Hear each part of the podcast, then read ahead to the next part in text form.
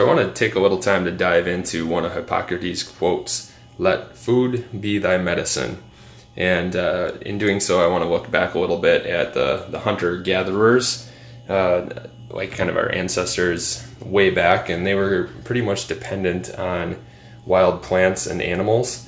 And um, basically, they had selective pressures from their environment that basically required them to eat to survive. You know, and as the human species evolved, uh, those nutritional requirements that they had kind of helped shape what our present day requirements are. You know, through evolution, and uh, there was a certain degree of regional variation through these populations, but essentially, um, the diets consisted of high quality animal source protein, and that would be no hormones, no antibiotics, no pesticides, no um, genetically modified, you know, organisms.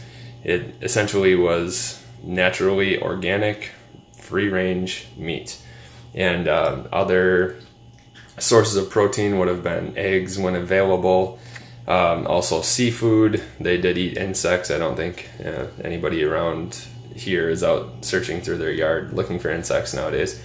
But uh, that's primarily what the, the diet consisted of. They did have some of the plants and, and the vegetable matter uh, more a little bit later on in the history, but like during the Ice Age and all that stuff, that wasn't available, and that was a, a large chunk of time.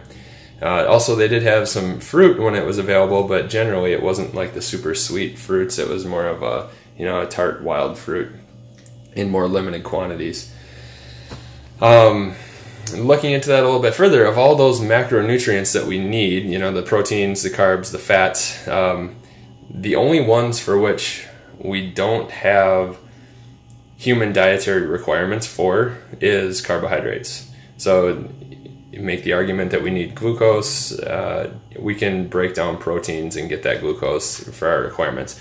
Not saying that everybody should go keto and entirely cut out all carbs, but um, we don't really need them in the, especially in the quantities that they're getting consumed today. Uh, so uh, that kind of brings us to like the um, state of where a lot of our chronic diseases are today. And if you look at the, the healthcare system and the, the state of our nation's health in general isn't ideal. Um, so that carb topic comes into play when you talk about like syndrome X or metabolic syndrome or essentially insulin resistance and a lot of the um, chronic diseases are going to be uh, a result of overconsumption of, of sugars and carbs, and especially the, the processed, um, you know, grains and all that stuff.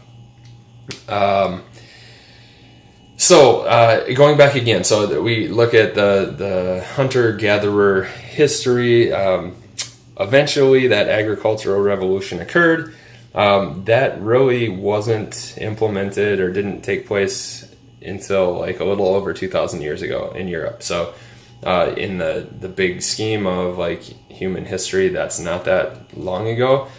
But I, I've heard arguments of, well, you know, we've been eating these foods, you know, from agriculture, the grains, the breads, all that stuff for a long time. And that is a long time, but in the, the grand, grand scheme of humans, it's not that long and uh, there's been estimates that it takes roughly 40,000 up to 100,000 years for the human genetic expression to actually adapt significantly. So, uh, 2,000 years is nowhere close to that. So, uh, the argument there is that we really haven't fully adapted to that agricultural revolution, the grains, all that stuff. Um, and looking back at um, the average age, way back when, what people didn't live as long, but we're living longer, but we're just health un, more unhealthy in those later stages. So, uh, if you look at infant mortality, you know, accidents from just like there was a lot more dangers in the world that we have uh, the comforts of our home and um, we don't have quite as many of those dangers. And then infections uh, played a large role. So that really brought that average age of death down quite a bit.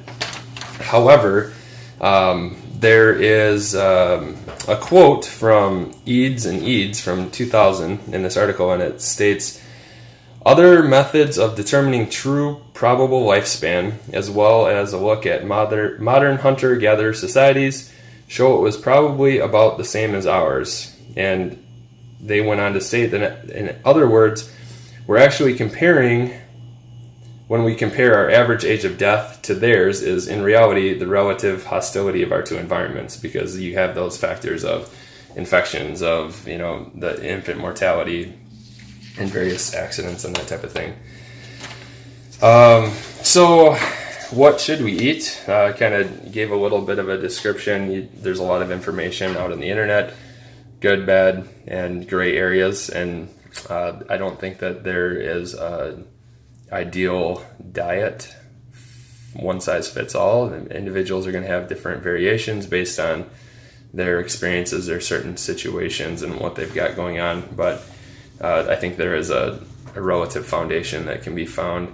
And uh, the food pyramid is kind of backwards, and they made some recommendations and updated that a little bit. But you know, you're gonna kind of want your your meat and uh, high quality proteins more at the bottom.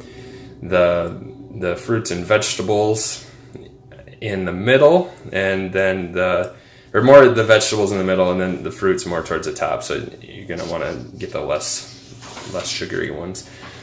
Um, one other thing I wanted to touch on was basically the topic of genetics and our genes. And some people say that uh, you know we're predetermined or predestined based on what their hand their dealt is, and that can be a very sensitive subject. Uh, obviously, there are some instances that uh, that was predetermined for them. But if you look at the overall numbers of everything uh, in terms of chronic disease, a lot of those could have been prevented. And I want to kind of look at a couple different numbers here. Uh, basically, stating that genes aren't that special.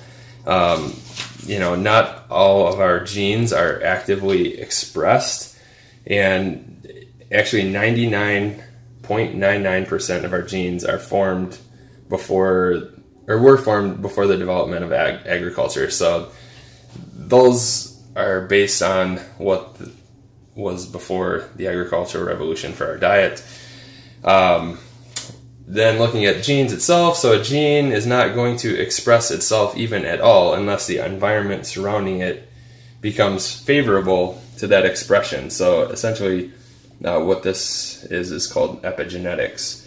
Okay, and um, even by this is a quote by Nora Gedgaudas in uh, Primal Body, Primal Mind book. Um, she states, even by the most conservative standards in genetics, we actually control anywhere from a low, a low of 80% to upward of 97% or more of our own genetic expression with respect to potential disease processes and longevity. Basically, what that means is we have at least 80% control all the way up to 97%.